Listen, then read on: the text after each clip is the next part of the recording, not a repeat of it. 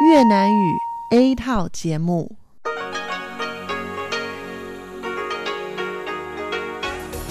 Đây là Đài Phát thanh Quốc tế Đài Loan RTI.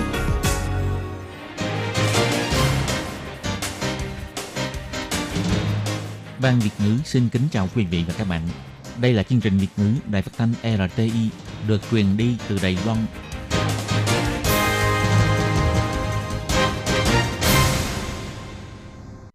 bạn thân mến, Hải Ly xin chào các bạn. Hôm nay Chủ nhật, ngày 6 tháng 12 năm 2020, tức ngày 22 tháng 10 âm lịch năm canh tí. Sau đây mời các bạn đón nghe chương trình phát thanh tiếng Việt của Đài Phát thanh Quốc tế Đài Loan RTI với các nội dung như sau. Mở đầu là phần điểm tin quan trọng trong tuần. Tiếp theo là các chuyên mục Nhịp sống Đài Loan, Góc giáo dục và sau cùng khép lại bằng chuyên mục Nhịp cầu giao lưu. Và trước tiên là nội dung tóm lược các tin quan trọng trong tuần. Hội trợ triển lãm thành tiệu lớp chuyên ban của sinh viên kiều bào được diễn ra vào ngày 5 tháng 12. Từ ngày 4 tháng 12, Đài Loan toàn diện tạm ngưng tiếp nhận lao động Indonesia 2 tuần. Hộ chiếu phiên bản mới sẽ được phát hành vào ngày 11 tháng 1 năm tới. Hộ chiếu cũ vẫn có thể sử dụng cho đến khi hết hạn. Viện Nghiên cứu Trung ương tìm ra hung thủ khiến cho bệnh Alzheimer nặng thêm. Bộ trưởng Bộ Lao động tiết lộ đang đàm phán với quốc gia đối tác xuất khẩu lao động mới, sang năm có thể ký kết biên bản ghi nhớ hợp tác. Đài Loan xuất hiện trường hợp đầu tiên thiếu niên hút thuốc lá điện tử bị viêm phổi. Các bạn thân mến, và bây giờ Hải Ly xin mời các bạn đến với nội dung chi tiết của phần điểm tin quan trọng trong tuần.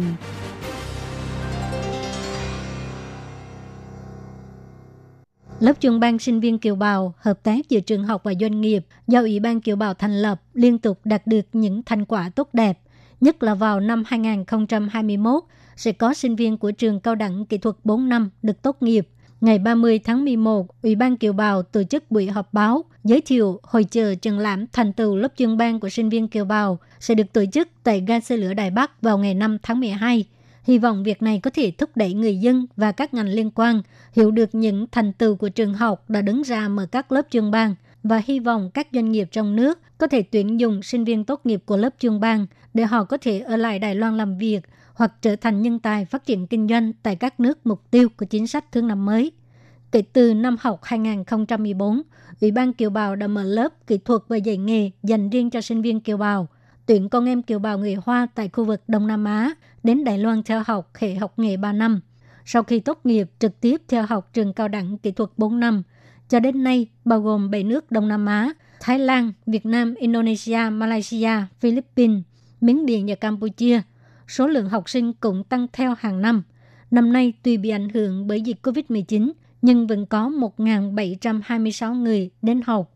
Phó Chủ tịch Ủy ban Kiều Bào Lữ Nguyên Vinh cho biết, lần này tổ chức hội chợ triển lãm thành tựu lớp chuyên ban sinh viên Kiều Bào là hy vọng có thể để cho người dân và các doanh nghiệp liên quan tìm hiểu về thành tích của hệ thống quản lý học tập này, qua đó thúc đẩy giới doanh nghiệp tuyển dụng sinh viên tốt nghiệp của lớp chuyên ban trở thành nhân tài đại diện doanh nghiệp đến các nước Đông Nam Á phát triển.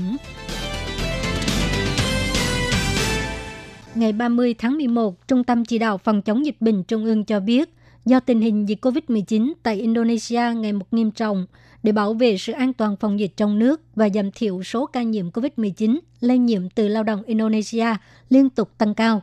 Kể từ ngày 4 tới ngày 17 tháng 12 sẽ tạm ngừng tiếp nhận lao động Indonesia đến Đài Loan làm việc hai tuần và sẽ xem tình hình dịch bệnh tại Indonesia để đánh giá có giảm số lượng lao động Indonesia nhập cảnh Đài Loan hay không. Theo thống kê của Bộ Lao động, kể từ ngày 17 tháng 3 năm 2020, lao động nước ngoài nhập cảnh Đài Loan cần phải kiểm dịch 14 ngày. Số lượng lao động Indonesia nhập cảnh Đài Loan gồm 7.279 người. Gần đây, lao động Indonesia liên tục xảy ra trường hợp nhiễm COVID-19. Trung tâm Chỉ đạo Phòng chống dịch bệnh Trung ương đã tuyên bố vào ngày 20 tháng 11, tất cả lao động Indonesia nhập cảnh Đài Loan đều phải kiểm dịch tập trung nhằm đảm bảo an toàn phòng dịch cho cộng đồng. Ngoài ra, cũng đã liên tục cấm 8 công ty môi giới Indonesia giới thiệu lao động Indonesia đến làm việc nhằm tăng cường quản lý biên giới. Lao động Indonesia bị ảnh hưởng của dịch COVID-19 không thể nhập cảnh Đài Loan, Chủ thuê nếu có nhu cầu phải thông qua cơ quan dịch vụ việc làm tại địa phương để nộp đơn xin thuê lao động trong nước, cũng có thể du nhập lao động nước khác hoặc là tiếp nhận lao động được chuyên chủ. Ngoài ra, nếu có nhu cầu chăm sóc người khuyết tật tại nhà, có thể gọi đến đường dây nóng chăm sóc dài hạn 1966 hoặc gọi đến Trung tâm Quản lý Dịch vụ chăm sóc dài hạn tại địa phương để hỏi về nguồn dịch vụ chăm sóc dài hạn hỗ trợ nhu cầu chăm sóc tại nhà. Hộ chiếu gắn con chip điện tử nhằm nâng cao hơn nữa độ nhận biết Đài Loan, Taiwan, bảo vệ quyền lợi và sự thuận lợi cho người dân Đài Loan khi đi du lịch nước ngoài sẽ được phát hành vào ngày 11 tháng 1 năm 2021. Bà Âu Giang An, phát ngôn viên Bộ Ngoại giao Đài Loan cho biết, hoan nghênh mọi người đổi hộ chiếu mới, mặc dù hộ chiếu cũ người dân đang có còn thời hạn khá dài. Tuy nhiên, nếu không đổi hộ chiếu mới thì vẫn có thể sử dụng hộ chiếu cũ cho đến khi hết hạn. Bà Âu Giang An chỉ ra, trang bìa của hộ chiếu mới vẫn giữ lại yếu tố và cấu trúc của hộ chiếu cũ, phóng to chữ Taiwan, đồng thời đặt chữ Taiwan sát với chữ passport, tức hộ chiếu. Nhấn mạnh đây là hộ chiếu của Đài Loan, rõ ràng và dễ nhận biết.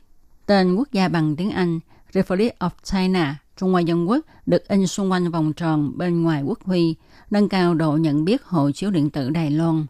Bà Âu Giang An nói, Bộ Ngoại giao đã chỉ thị văn phòng đại diện Đài Loan tại hải ngoại thông báo cho chính phủ các nước, hải quan, cảng khẩu, cục di dân, hiệp hội vận tải hàng không, hãng hàng không vân vân tạo sự thông quan thuận lợi cho dân chúng Đài Loan sử dụng hộ chiếu điện tử mới.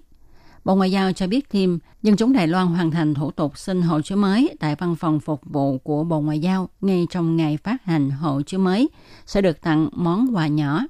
Người dân hoàn thành thủ tục xin hộ chiếu mới trước 12 giờ trưa ngày đầu phát hành hộ chiếu mới sẽ có cơ hội rút thăm 100 con số thứ tự đầu của hộ chiếu điện tử mới. Trên toàn cầu có khoảng 50 triệu người mắc chứng bệnh mất trí nhớ, trong đó người mất trí nhớ do bệnh Alzheimer chiếm gần 60 đến 70%. Hiện nay, nhiều nghiên cứu cho rằng nguyên nhân gây ra bệnh Alzheimer là do tổ chức não bộ không thể phát huy công năng. Viện Nghiên cứu Trung ương cho biết, gần đây, Trung tâm Nghiên cứu Hệ gen phát hiện protein TDP43 trong đại não là cơ chế mấu chốt khiến cho bệnh eczema tiến triển xấu đi, trí nhớ của bệnh nhân suy giảm nghiêm trọng và hồi hải mã teo lại. Cô Trần Vận Như, Phó nghiên cứu viên Trung tâm Nghiên cứu Hệ gen cho biết, đội nghiên cứu thí nghiệm về sinh hóa và vật lý y sinh lần đầu tiên phát hiện và chứng thực nhân tố khiến cho bệnh eczema tiến triển xấu đi nhanh chóng, đó là biotin abeta và protein TDP43 có vai trò xúc tiến quá trình này. Cô Trần Vận Như nói, lần nghiên cứu này phát hiện protein TDP43 thứ ba này sẽ làm cho bệnh diễn tiến xấu đi. Nó giao hoán tác dụng với A-beta và gây nên phản ứng viêm. Đoàn nghiên cứu tiến hành thực nghiệm trên chuột sống, phát hiện khi chuột được tiêm protein TDP43 thì chúng không tìm được đường lên bờ trong mê cung ở dưới nước. Giải phẫu phát hiện đích thực protein TDP43 giao hoán với biotin A-beta trong tế bào thần kinh của chuột và để lại dấu vết phát viêm nghiêm trọng. Nó giống y như chứng bệnh Alzheimer.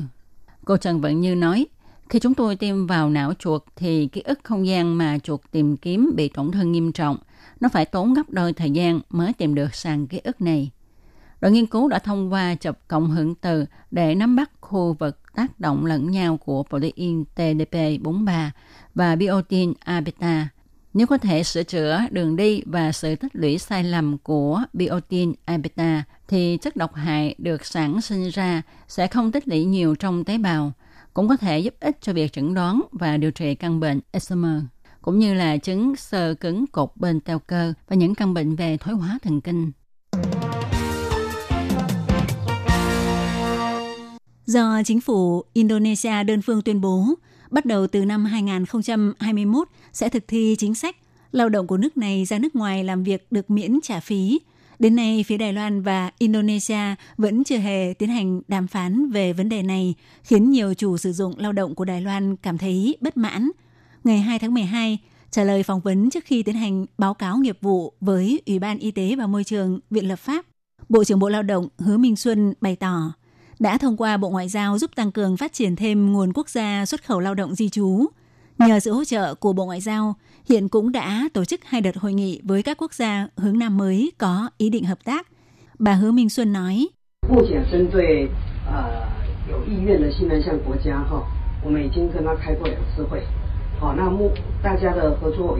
Hiện Hiện nay, những quốc gia là đối tượng thuộc chính sách hướng Nam mới có nguyện vọng. Chúng tôi đã tiến hành hai cuộc họp với họ.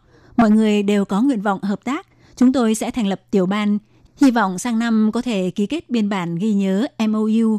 Nhanh nhất năm 2022 có thể đón lao động di trú tới Đài Loan làm việc. Còn cụ thể là những quốc gia hướng Nam mới nào thì Bộ trưởng cho biết vì liên quan đến việc đàm phán ngoại giao nên cho phép bà tạm thời bảo lưu, đợi khi có tiến triển sẽ thông báo với mọi người.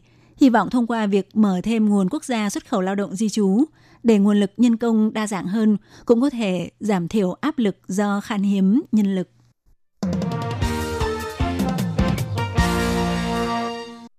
Vào tháng 9 năm nay, Bệnh viện Trường Đại học Y Trung Sơn tiếp nhận trường hợp bệnh nhân là một thiếu niên 15 tuổi, có các triệu chứng thở gấp, ho, đau bụng trên, nôn mửa. Từng đi khám ở phòng khám nhưng không thấy có cải thiện. Sau khi được chuyển đến bệnh viện này chụp X-quang và chụp CT lồng ngực mới phát hiện bị viêm ở hai cạnh phổi. Sau khi đã loại trừ các nguyên nhân gây viêm và các nguyên nhân khác, đồng thời tiến hành hỏi bệnh thì được thiếu niên này cho biết bắt đầu hút thuốc lá điện tử từ năm 11 tuổi, được xác nhận là do thuốc lá điện tử gây tổn thương cho phổi. Trong thời gian này, phụ huynh hoàn toàn không phát hiện con mình có hút thuốc.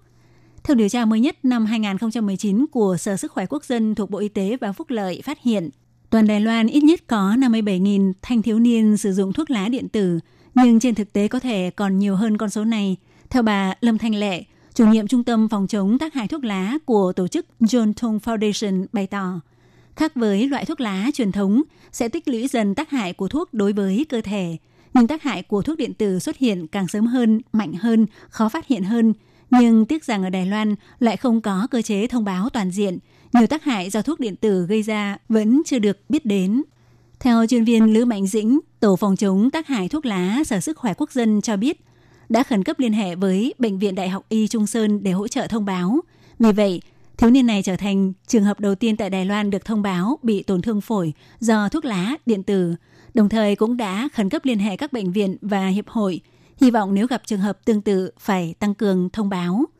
Sở Sức khỏe Quốc dân tuy bày tỏ lập trường phản đối mở cửa cho phép bán thuốc lá điện tử, nhưng đã nhiều lần bị các tổ chức phản đối thuốc lá phê bình là chỉ biết nói mồm, nhưng nguyên nhân chính là vì luật phòng chống tác hại thuốc lá hiện hành của Đài Loan đã 13 năm không có sửa đổi. Cùng là kiểm tra thuốc lá điện tử nhưng lại phải chia ra xử phạt theo nhiều quy định khác nhau gồm luật phòng chống tác hại thuốc lá, luật quản lý dược phẩm và luật bảo vệ người tiêu dùng, mức phạt cũng khá nhẹ. Không những không có tác dụng gian đe đối với chủ kinh doanh thuốc lá điện tử, mà tới nay có càng nhiều các cửa hàng bán thuốc lá điện tử vẫn mọc lên san sát. Phiên bản mới của dự thảo sửa đổi luật này đã được đề xuất vào tháng 10 năm nay. Theo đó, đề xuất cấm toàn diện tiêu thụ thuốc lá điện tử, nâng mức phạt từ 1.000 đến 3.000 đài tệ như hiện nay lên thành 1 triệu đến 50 triệu đài tệ. Nhưng tới nay dự thảo luật này vẫn còn đang nằm tại Viện Hành Chính. Còn các cửa hàng bán thuốc lá điện tử thì vẫn nhởn nhơ. Các bạn thân mến, vừa rồi các bạn vừa theo dõi nội dung phần điểm tin quan trọng trong tuần do Hải Ly, Lệ Phương và Tố Kim cùng thực hiện. Sau đây, mời các bạn tiếp tục đón nghe những nội dung còn lại của chương trình hôm nay. Xin chào tạm biệt các bạn.